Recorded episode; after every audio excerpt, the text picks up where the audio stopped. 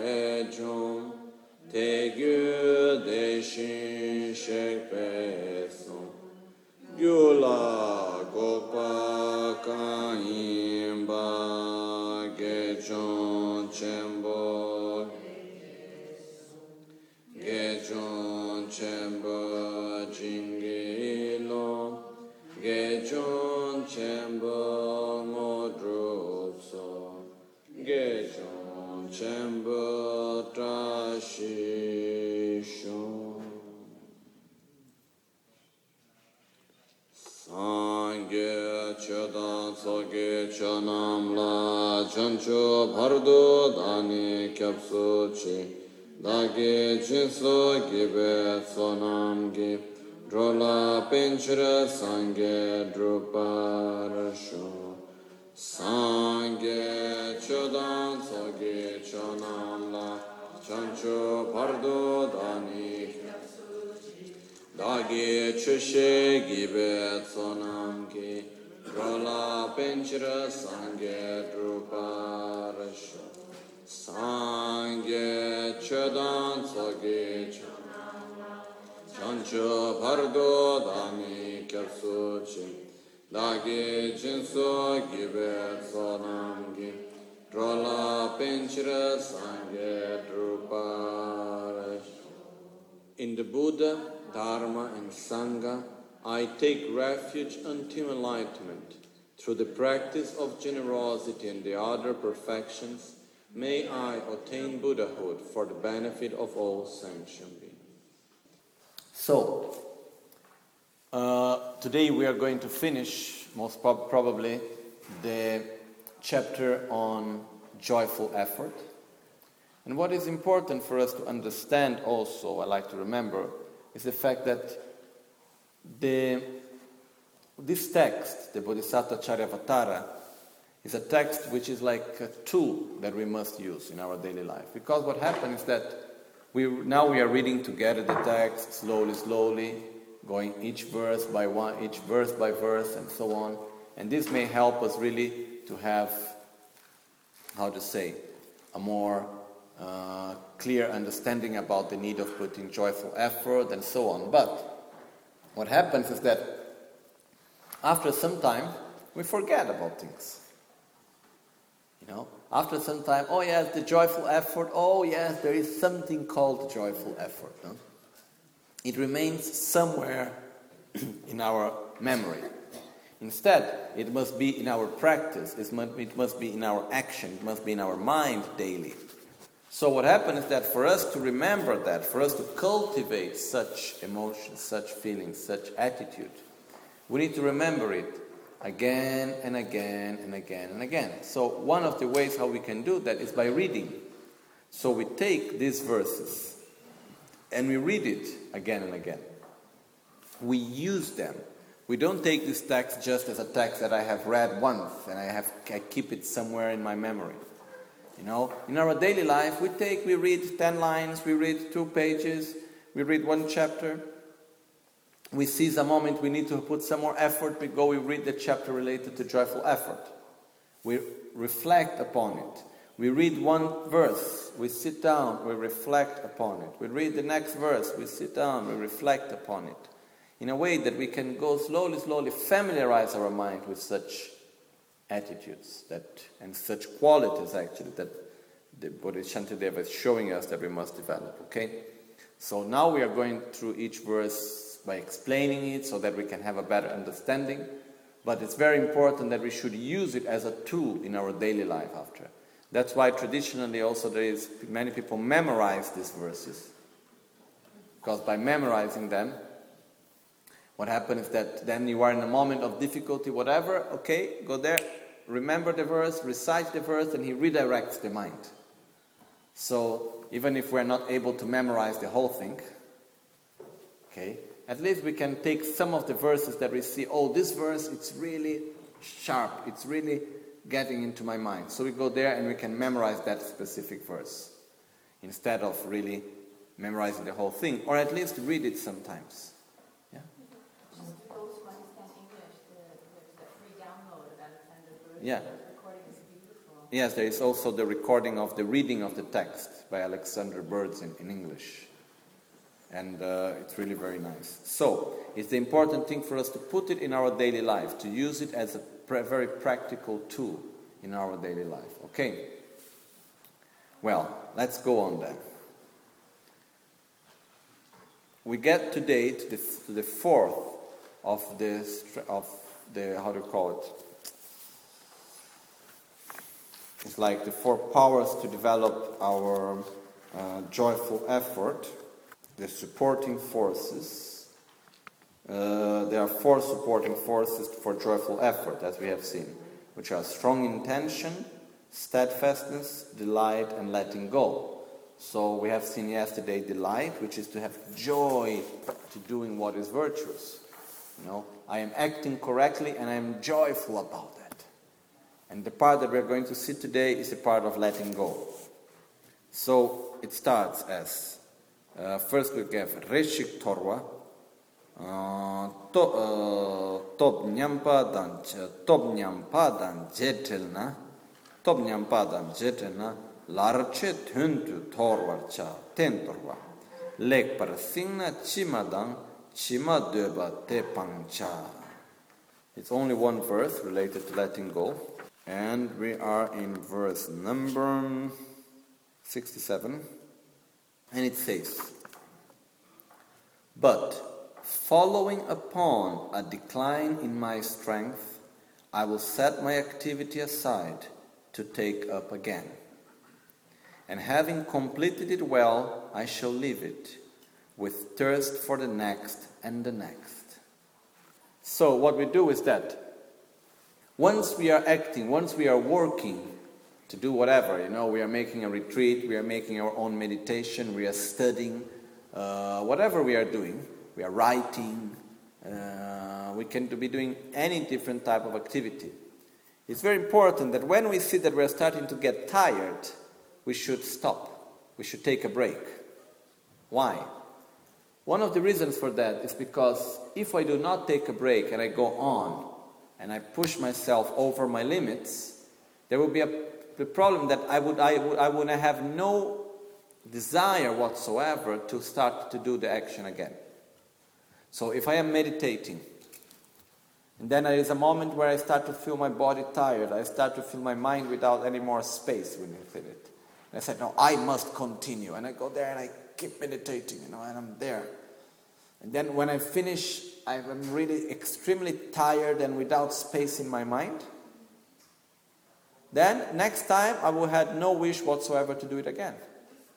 Because that's how our mind works. You know, our mind is a bit strange from a side and very understandable from another perspective.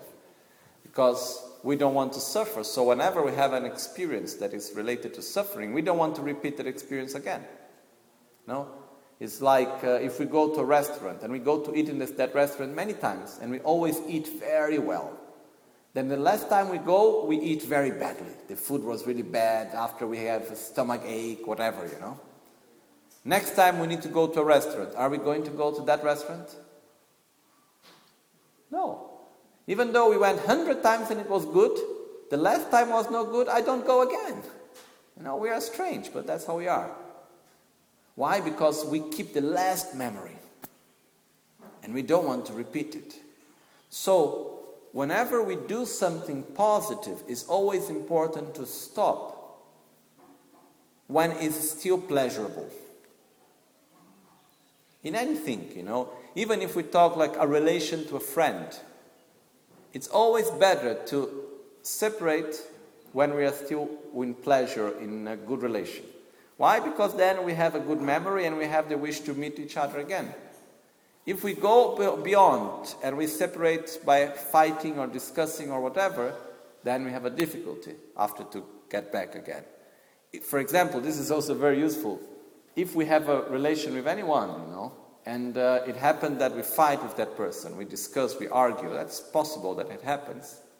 It's always better to separate from each other, having made it clear, with a nice feeling at least. Why? Because this helps us to generate the wish to get back again. Because we always keep the last memory. And if the last memory is negative, we don't want to repeat it again.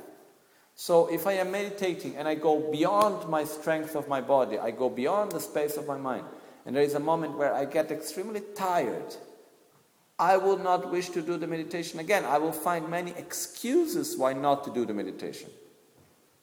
So, as Shantideva is telling us, but following upon the decline of my strength, the strength of my body and mind, I will set my activity aside to take up again later. So, what I will do is that when I see that my strength is weakening, that I'm starting to get tired, instead of forcing it up until I am completely tired, what I do I let it go, I take a break. With the intention to get back to my activity as soon as I have regained my strength. Okay? So, like say, if I am meditating, and at a certain point I start to feel my body heavy, I start to feel extremely tired, I start to feel my mind without space, take a break. And but when I take a break, I take a break with the intention to come back as soon as I am able to regain my powers, my strength. So, by doing this way, we assure us to get a long term path. Otherwise, you know, if we push too hard, then we don't want to repeat it again, and then we have difficulties later. So we must have a joyful effort. And how do we know when actually it's time to stop? No? Because some people even say, oh, but we need to go beyond our limits. So we can extend our limits more and more. But to extend our limits is not by going beyond our limits that we extend our limits, actually. Okay? is by doing the same thing again and again and again, like meditating. You know, in the beginning, five minutes is difficult. Slowly, slowly, it becomes 10, then it becomes 15, then it becomes half an hour, then we are there making two hours of meditation joyfully. Why? Out of our familiarization with it. But how do we know when is the moment to stop? From my idea, the way how to know when the moment is to stop is when we start to feel that the pleasure in our action start to decay. When we start to feel that that joy, the pleasure I have in my practice or in the action that I'm doing, when I start to feel that that starts to degenerate, starts to go away, I start to feel the heaviness in the body, then it's time to take a break. Okay? Like even if I am doing a retreat, normally in a retreat we do like around 12 hours of practice a day. So for example, especially if I am doing a retreat on single pointed meditation, it's very common that in the beginning it's very tiring, so we do very short sessions, like sessions of 15 minutes, 20 minutes, half an hour, and we do it again and again. I go there, I do a session of 20 minutes, then I stop, take 5 minutes break, then I go back again, another 20 minutes, then I take 5 minutes break, then I go 20 minutes, 5 minutes break. This helps us to keep well also, you know. One important thing is that whenever we take a break, uh, we should do an activity to rest that is coherent with the activity that we are doing.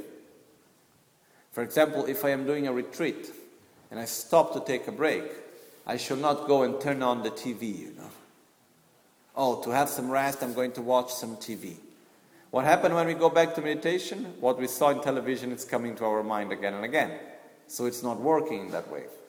It's important for us to do something that is coherent with our main activity. So, for example, when we are doing retreats, normally when we take a break, what, or we go for a walk, or we do some yoga, or we read a nice book of Dharma. We do something that actually is coherent with the main activity that we are doing. Okay? So it's very important to know how to take the break in the right way. It's very important for also to know how to rest because if we do it in a way that is destructive, then we actually have two forces like I do something positive, generate a nice energy, then I go for a break and I do the opposite. Then it's not really working. So that's why in retreats it's said that the breaks between sessions are as important as the sessions themselves. That's why when we're doing a retreat, during our break, it's important, for example, to try to keep our mind concentrated, not start doing many activities that will excite us and bring us ourselves a lot of desire or other thoughts afterwards and so on. So, like not going around talking and gossiping or doing things like that during our breaks because this will disturb our mind afterwards. Okay? And uh, the other point also is saying, and having completed it well, I shall leave it with thirst for the next and the next, which means once I have completed an action, I do not need to stay still attached to it. I go to the next step. For example, if I have completed meditating on the preciousness of this life, I go on to meditate now on, empty, on uh, impermanence. Finish one step, go to the next. I finish to do a job, I go to the next. I don't need to stay attached to it once I have concluded it. Okay? So, this is what we call letting go. And uh, it's very important also because it's not because we need to have a joyful effort that we need to go beyond what are our limits and our strength. We must recognize our limits, and slowly, slowly, we will see that our limits will always get bigger and bigger. We are going to be able to do more and more and more in a joyful way. So, which means our limits get smaller actually, no? and our capacity gets bigger and bigger. So, this is something that is what we call letting go. All right. Let's go on then. Is this clear? No?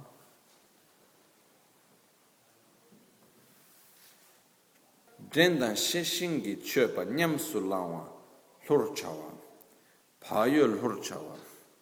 Tab nying dradan henchik tu, yungo ralka lakpa shing, nyomon tsön le sur cha shing, nyomon dranam zebar taa. drendan sheshin lor langwa yultu rati lor eh, lung gyurna jikpa nyurtu lemba tar. Teshin drenbe tsun shorna nyawe jikche nyurtu langwa eh, drenshingi nyeba kap mi chewa kap mi yewa. Jitar thang la ten che ne. Thugni lu la kyap gyurpa teshin lak ni nye gyurna nyebe semla kyapar gyul yungma yungmar yungmar kangwe ne kulla rati thope chungde te hona södik jikpatar tüshu chengi teshin jim okay the next part is what is called dremba dan sheshin ge chepa nyam sulawan lur chawa uh, to put into practice in our behavior uh, dan sheshin which means memory and awareness okay? So how to put into practice this memory and awareness? The words in english really don't give the best idea of these two but we are going to explain them so we have a better understanding. As it says then like engaging a sword in a duel with a seasoned opponent, I shall parry the disturbing emotions, trusts, and decisively stab my opponent, the disturbing emotions. Just as someone, having dropped his sword in a duel, would snatch it up quickly out of fear, so having dropped the sword of mindfulness, I shall quickly snatch it up mindful of the fears of the joyless realms. Just as a poison on the blade of a sword, finding blood as its carrier, as its carrier, spreads throughout the body, similarly, a fault when finding an opening spreads throughout the mind. Like a terrified person carrying a jar filled with mustard oil, with someone keeping in front, poking with a, poking with a sword, threatening to kill him if he spills a drop, someone with taming behavior needs likewise to hold on tight. So, then, like engaging a sword in a duel with a seasoned opponent, I shall parry the disturbing emotions, trust, and decisively stab my opponent the disturbing emotions. Let me just read the Tibetan a second. Tabning trada lenchik tu yulngo rangka lakpa shing nyomon tsun le sungcha shing nyomon ramnam zebar ta. So when I go, imagine a warrior going into war, uh, fighting with a sword. No? Uh, at that moment, Okay, and we are talking about here an experienced warrior, but most of all, fighting with an experienced warrior. Okay, we're fighting with a warrior that is, has, has, a lot, has a lot of experience since a long time. So, we need to be very careful. You know, in, during the fight, what's the warrior doing? He's present at each moment, or the warrior, after some time, he's thinking about something else? He must be present, no? What happened if the warrior, in the middle of his fight, start thinking about what happened yesterday, where I'm going to go for dinner tonight, or whatever? He dies. Simple as that. Because for one instant that you lose awareness, pluck, you get hit.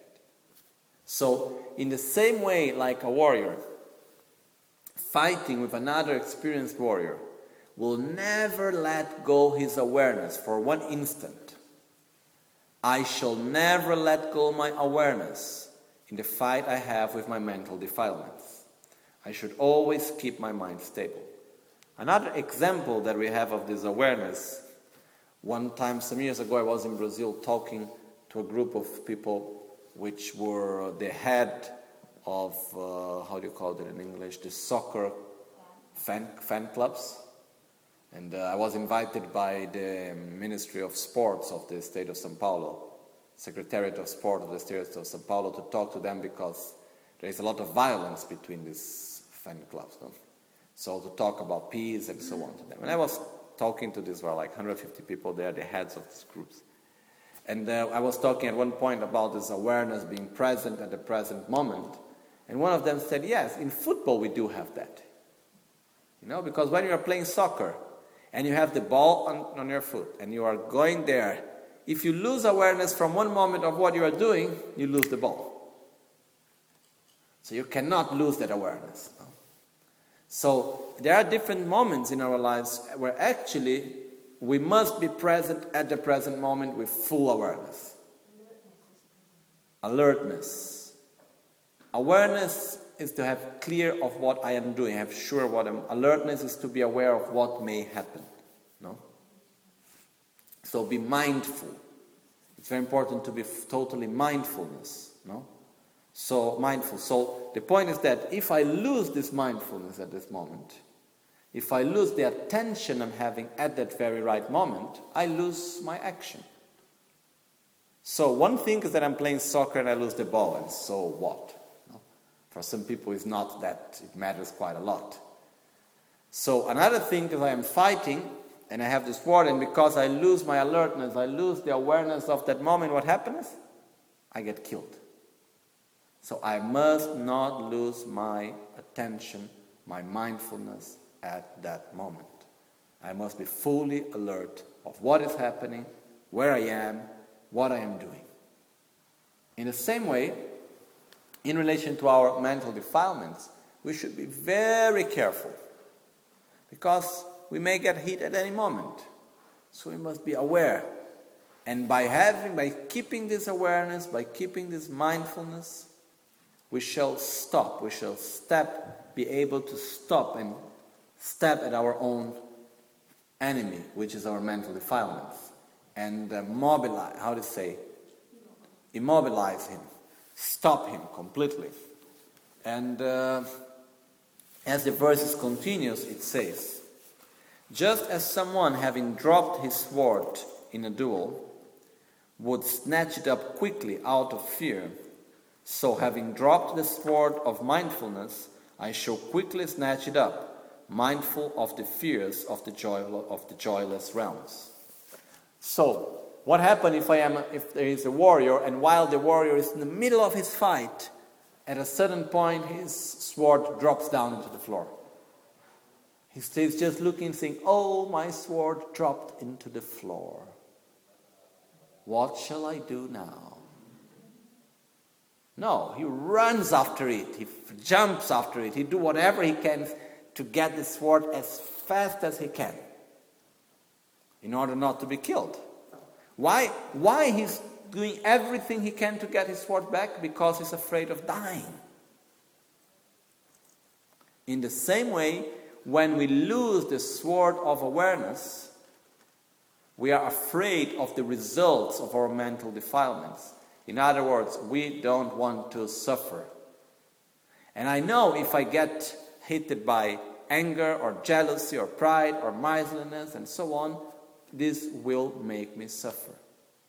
So, because of that, I don't want to let myself be hit by any of these enemies. So, in the moment that I see that I've lost my awareness, right away I should bring it back. No time to waste, no time to lose. Okay? And in the same way, no? In the next verse, next verse continues. Why I should do it right away? Because just as a poison on the blade of a sword, finding blood or as, it, as its carrier, spreads through the body, similarly, a fault, when finding an opening, spreads throughout the mind. In the same way that I have a sword with poison on its blade, when the sword touches the body and opens a small cut. Because of that small cut, the poison will go through the blood and through the whole body.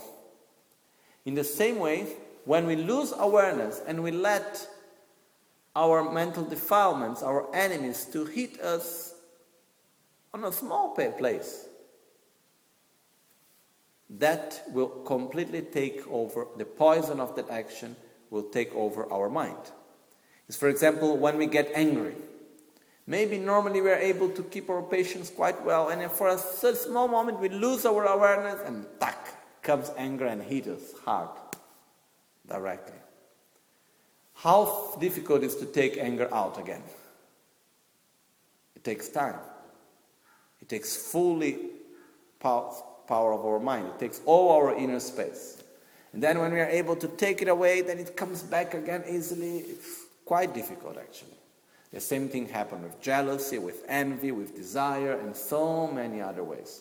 So, what is really important for us is that whenever we see that anger or whatever other mental defilement is coming to take space, we should close its doors. We should not leave that space. And in order for that not to happen, for them, for the mental defilements to take space and to enter and to take power over us, we must keep our mindfulness all the time. We must be aware of what I am doing, where I am going, what I am thinking. You know, there is this saying which says, think three times before you speak. Know? And uh, in Italy they say, think ten times before you speak. I don't know in Holland or in England what you say, but think, think one time before you speak in America it's two times, in America it's think twice before you speak. I would say think two times, or three times, or ten times before you think, instead of before you speak. Because before we say, before we think this is this, that is that, think two times at least. Is it really like that? Is it right to think in this way? Is this a right? Is this a correct thought or not? Because once we have stabilized one thought, we give space to it and to all the emotions that will come together with it. So, really, think two, three, ten times before you think. Okay? Especially before we say, this is this, that is that. Before we judge, especially. Okay? So, because when we give some space to our mental defilements, they, took, they take full power over us. And then it's really difficult to take it away. One important thing is that the first step is to recognize our mental defilements. The second step is to be able to keep them away from our gross mind. For example, at this moment, are we angry? I cannot say for sure for all of you, but I am not angry at this moment. So, does this mean that I do not have anger? No. You know, bring me an object of anger and you will see if I have anger or not, and I can tell you that I do. You know, just bring me the right object of anger. What happens is, where is this anger that I have, but at this moment it's not manifested? It's in my subtle mind, okay, my subconscious, if we like to call it in this way. So, what happens is that one thing is to have an anger in my subtle mind. Another thing is when it's manifested into my gross mind. So the first step is to keep our mental defilements, keep them in the subtle mind. Do not let them manifest into the gross level. Okay? This is already a very good step. No? This is what we can able to realize when we are at the halfway on this path of preparation. Okay? Is when mental defilements, we don't have any more mental defilements which are manifested in a gross level. So we should start by that, you know, by not creating the conditions and by keeping awareness whenever we see there is any possibility for these mental defilements to arise, we keep them down. We do not give space for anger, jealousy, pride, miserliness, and so on and so on. So, just as a warrior fighting with an experienced warrior, I should be always aware what's happening because how experienced are our mental defilements? Quite experienced, eh? How long have our mental defilements been harming us? Infinite number of years. Okay. So we are fighting against a very experienced opponent. So we cannot relax, you know, we cannot stop and say, okay, now, okay, after I will continue this fight. No, because our opponent also it's not very correct. So in the moment, say, okay, let's make a break. No, he will come and hit us from behind. So what we need to do is really to keep full mindfulness all the time what I am doing, where I am, where is my enemy, what is he doing, you know, all the time and be aware of it in order for us not to let ourselves to be hit. Because when we let our enemy to strike upon us, then not only is the problem of the moment where we get a strike, then it will create so much suffering afterwards also because out of that action of anger or jealousy or pride or miserliness or whatever, we will actually create so much negative karma that will bring us suffering again and we enter into this negative cycle. That's why we should be fully aware all the time not to let these mindful defilements take power over us. Okay? And this is very important. So once we develop strong intention and joyful effort, have awareness of what I am doing, where I am, what is happening around me. Okay? In my mind, most of all. Okay. Tewe pangtu, tewe pangtu chulwongna, drulwongna, jitar ringwe dangwatar, teshin nidang nyomongna, nyurtu deda dokpar chan. Nyeba chungwa re re re re shing, dāla mēne chī tek chī ne kyāng dāla chī di mī chūngwa dētar chā she yu sam. The next step is in the moment that we see a fault, we should right away use the antidote. We should right away take care of it and not let the time pass by. Okay? So it says, verse 72. Just therefore, just as I would swiftly stand up as at the slithering of a snake into my lap, likewise at the slithering of, the, of sleepiness and lethargy, I shall swiftly repulse it. Scolding myself on each and every occasion of a lapse, I shall contemplate at length how can I act so that never again will this happen to me. So, the next two verses, as we were saying, they are about uh, eliminating our mental defilements as soon as they appear, eliminating our faults as soon as they appear. And it says, Therefore, just as I had, just I had, as I would swiftly stand up at the, slit, at the slithering of a snake into my lap, Likewise, at the slithering of sleepiness and lethargy, I shall swiftly repulse it. Scolding myself on each and every occasion of a lapse, I shall contemplate at length how can I act so that never again will this happen to me. So, whenever, if we were seated here, very relaxing and nicely, and suddenly we see a snake coming through our legs, what we do? We stay watching and say, There is a snake coming through my legs. I don't like snakes, I am afraid of snakes. We do that? No. We stand up in a half second and we run away, we completely get afraid and we do something right away. No? Maybe we could get paralyzed by fear, but I think we have like a half second that we get paralyzed by fear, and then right away we run away when we stand up and we do something. So, in the same way, you know, when a snake comes towards us, is the snake like coming in a very, how to say, uh, present way, or it's like sneaking in, you know? We even don't see. When the snake is there, we, have, we, we where did the snake come from? In the same way, when we talk about our laziness and our dullness, mental dullness and sleepiness and so on, it arises without us even seeing it. So when we see that it appears, what should we do? Stand up, stop it, put it away.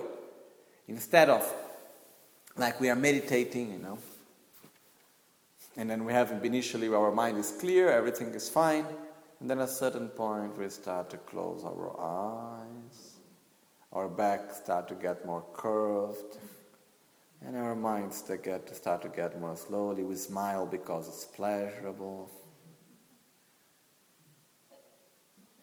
And then at a certain point, our heads start to fall down, you know. Okay. when we see that something like this is starting to happen, we should stop it right away and not letting space to it. Because if we let our mental defilements and the interferences to take power over us, then they will take completely power. So in the same way that if, if we see a snake coming towards us, which is already in our legs, we will stand up, up right away. We should do the same with our meditation. Doesn't mean that I am meditating and I see dolphins and I stand up. But I should wake up, you know, stop it with that lethargy and that laziness and that sleepiness and dullness and so on. I should right away take back my energy. And the same thing with any mental defilement that we see appearing to us. In the moment that we see that a mental defilement is starting to appear, we should right away apply the antidote and not wait for some time to apply an antidote. Okay? So, it's like a little bit like Geshe Ben Gungyal, was a great practitioner, and he was very straightforward. So, what he would do was that uh, he had his bed where he would sit and meditate during the day. And behind it, he had always one weapon, which was like a big stick that the nomads used to fight. So, what he, he was doing is that at a certain point during the day, he was there sitting alone, you know, very calmly. And at a certain point, he would take that stick in his hand and start shouting, Oh, you, what are you doing? You know, you stupid bastard, don't come to me, otherwise I'm going to kill you. And he was really like very strong, you know. People would look and say, Are this, is this guy crazy or what? You know, he's like shouting and he's alone. There is no one in front of him, you know. So what he would do is that he would see when anger or jealousy or pride would arise and start coming to his mind and say, Oh, you stupid bastard of anger, I'm not going to let you come and take power over me. I'm much stronger than you. If you come nearby me, I'm going to hit you on the head and blow your head away, you know? Turn you into dust or whatever, you know? And he was like really acting. So whenever he saw mental defilement coming on, he was right away. And he was even doing it, taking the stick in his hand and really acting somehow, you know? So, we don't need to do it in this way. It's not like we are in our office and at a certain point we take like a baseball bat, you know, and we start shouting or we take whatever weapon we have and we start saying, oh, you, you know, what are you? Doing? Don't need to do it that way. But at least whenever we see that our mental defilements start to take space, what we do instead? You know, it's like if an enemy is coming and we are afraid of this enemy. So we saw we see the enemy coming, we open the doors, we put some incense, we turn the lights on. Inside we are saying, Oh you enemy, I really don't like you, please go away, how terrible you are. But you say, Okay, please come in, this is your home. My home is your home. Come in. You know? Anger starts to come, and what we do to anger? Please come in. Jealousy starts to come in, and what we do to jealousy? Be welcome. You have come already so many times, feel at home. My home is your home. Instead, what we need to do is that whenever we see that this is about to come, stop it. Not like we cannot be gentle to our mental defilements. You know? We must be really direct. It's like we were talking yesterday about this positive pride, in which you say, I can deal with it. The same way we say, I can eliminate anger, I can eliminate pride and mindfulness and so on.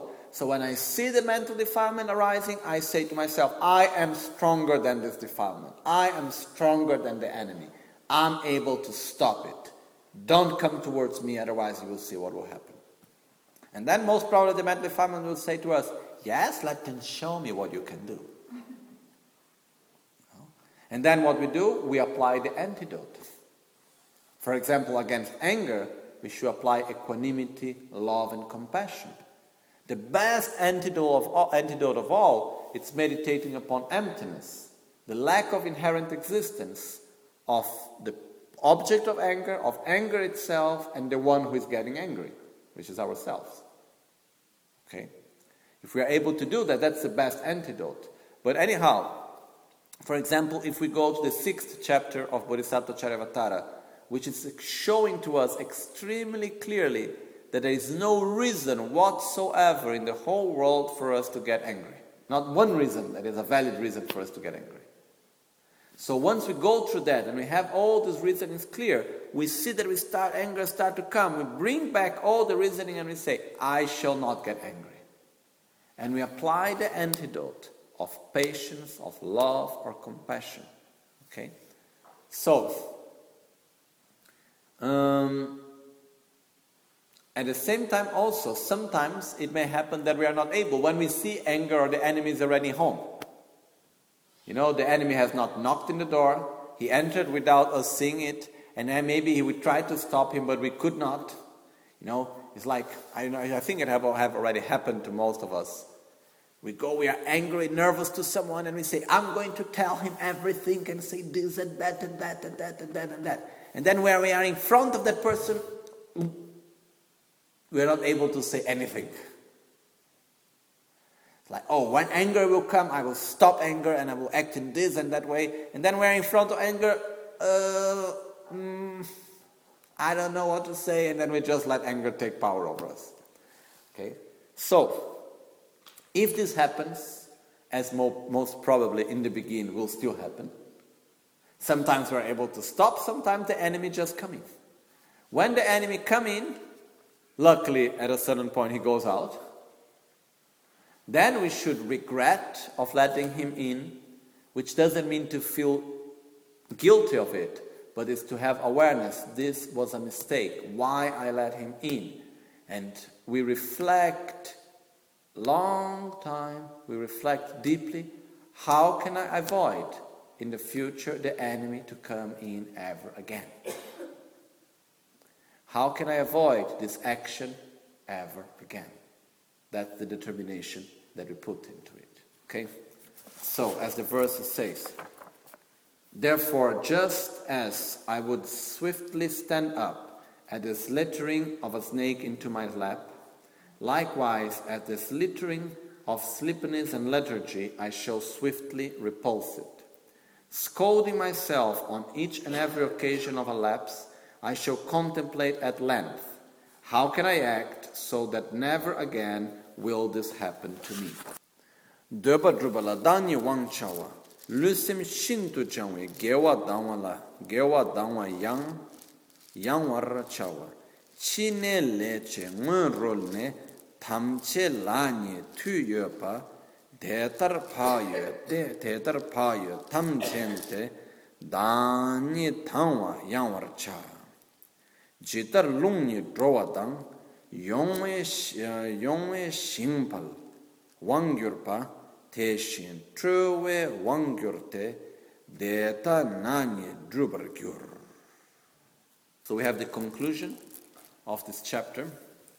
And uh, the final part is saying about what is called the shinjang. shinjang, it's translated into um, I don't remember the name of the translation for that actually now. But basically, it's when we get so used to something that we are able to do it in a spontaneous way. Okay? We have pleasure into doing it in a spontaneous way. Because we have repeated that action so many times with the right awareness that it comes spontaneously and in a nice way. So it says, uh, with this as a motive, how can I make it a habit to be mindful given those situations. I will aspire for the company of spiritual teachers or the appropriate action as they give to me uh, as they give me to do. Then the way to have force for all events before doing some action is that I will rapidly uh, that I will rapidly and uh, invigorate myself recalling the chapter on taking care. Just as the wind, coming and going, takes control of a cotton ball, so shall I take control of myself with zestful vigor and gain in this way spiritual success. So, just as the wind coming and going takes control of a cotton ball, so shall I take control of myself with zestful vigor and gain in this way spiritual success. So, in the last verses, it says, with this as a motive, How can I make it a habit to be mindful given those situations?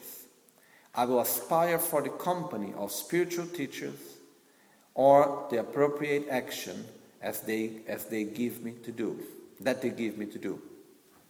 So, I shall generate familiarity with awareness and joyful effort. How? By practicing it again and again and again. I shall get familiarized with it so it comes in a more spontaneous and easy, light way. Because, as it was said before in the Bodhisattva Charyavatara, there is nothing that is not easy once we get used to it. Okay? So the point is that in the beginning it's difficult to keep mindfulness. In the beginning it's difficult to keep our joyful effort. But by repeating it to us again and again and putting into practice again and again, it becomes each time easier and lighter. So we must repeat it many times in order to make it easy and light for ourselves. And how we do that? By being in the company of our spiritual guides, by receiving teachings, by reading, by remembering the teachings, by putting into practice what is taught to us. By doing it this way, you know, again and again we will remember okay, I need to be mindful, I need to put effort, I need to be joyful, I need to give love to others, and so and so on. We remember it again and again, and this creates familiarity. And by generating such familiarity, it gives us joy to practice, and it becomes light and easy. Okay? So it continues saying, then the way to have force for all events before doing some action is that I will rely and I will rally, or I, I will rally and, in, and invigorate myself, recalling the chapter on taking care. Which means before doing an action, in order for me to have the strength and the effort, what I will do, I will read the chapter, the seventh chapter again. I will remember the teachings. I will remember the reasons why I should put joyful effort. Before I start doing something, I will remember it so that it comes each time more spontaneously, more easy. So I won't let these teachings just in my memory somewhere. I should bring it back to me again and again. And as a conclusion, it says, just as the wind, coming and going, takes control of a cotton ball, so shall I take control of myself with zestful vigor and gain in this way spiritual success. Which is, with joyful effort, there is nothing that we cannot realize if it's possible to realize by any means. No? So, once we have developed joyful effort, you know, any action that we need to do, it becomes light and easy. It's pleasurable. It's not done anymore with any heaviness and tiredness. Oh, I need to do this and I need to do that. How difficult it is, and because of this and because of that. No, it becomes light and spontaneous for us to do it. Okay? So, in that way, it's very important for us really to put effort constantly to develop such joyful effort. We need to remember it. We need to read the chapter again and again. We need to re- reflect upon it. We need to meditate upon it. Because by developing such joyful effort, many things that today are problems are not problems anymore. Many things that we see as big interferences and sufferings won't be anymore. Many things that are so difficult won't be difficult anymore. We can see this in our daily life. For example, sure that we have had experiences of moments of things that normally would be difficult, but because we like so much to do it, we develop such a joyful effort, we do it without any difficulty. Sometimes we are driven by desire or by aversion and so on. But in the same way, once we make clear to us, I must practice Dharma in the right way. I have no time to waste. There is why? Because I want to be happy. I want to be free from suffering. I want to help others. And there is no other better way than practicing Dharma in the correct way. So, what I will do, I will act according to Dharma. I will let my enemies away of myself. It doesn't matter what happens, that's what I'm going to do. And we develop this strong determination, this strong, joyful effort within ourselves. Because with joyful effort, that is light. It's easy, just as a cotton ball being taken to one side and the other by the wind. With this, such joyful effort, anything I want to accomplish, I will be able to do. So I can reach enlightenment, I can realize anything I want with such joyful effort. Okay. Well, with this we finish the chapter about joyful effort. If we have not yet developed any clear idea of putting really effort, we need to read it again and again. Okay? Reflect upon it. And I will just now read the conclusion of Gyaltsab Dharma-Rinchen, which is the, one of the main disciples of Lama Tsongkhapa out of his commentary. And he makes one short conclusion for every chapter. dube liur cheba namdru namdrul tönir druba lurlen la tambur jukdan shukpa tarchimpa bebe tsundru tsomla ra lepe topshi tsangwe tsundru kebra cha namdrul tönir druba lurlen la in order to practice to realize Uh, Namdrul Tenyer, Drupal Hurlimla, in order to practice and to realize in a successful, spontaneous way, or, or better, Namdrul Tenyer, in order to realize in a successful, spontaneous way the objective of liberation, first in the beginning, during, and until the end, with effort bebe tarchimpa bebe tsundru tsomla ralepe to in order to start maintain and conclude it depends on practicing on actually acting with joyful effort. And so tsundru tsangwe tsundru kebrcha generate the effort with the four supporting powers generate the effort with intention, aspiration, steadfastness, joy, and letting go. Again, Namdrul Tönyer, Drubal Hurlenla, in order to realize successfully or spontaneously the objective of liberation, Tambur Jukdan, Shukpa Tarchimpa, in the entering from the beginning, while into the path, and to conclude into the end, it depends on practicing joyful effort, on having or not having joyful effort. From the beginning of the entrance, while staying on the path and concluding the path, it all depends on having or not having joyful effort. And because of that, generate the joyful effort which has the four powers of aspiration, steadfastness, joy, and letting go. Okay. janju sembe chobala janju sembe chobala jubala tsundru temba she jawe liu te dumba o and in this way it's concluded the seventh chapter of joyful effort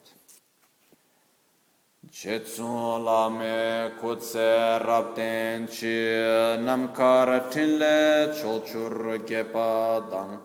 Lo losan tembe drume sasum gi drowe munsel tatu ne gyur chi.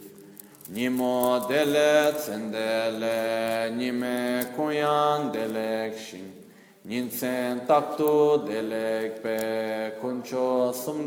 jingi.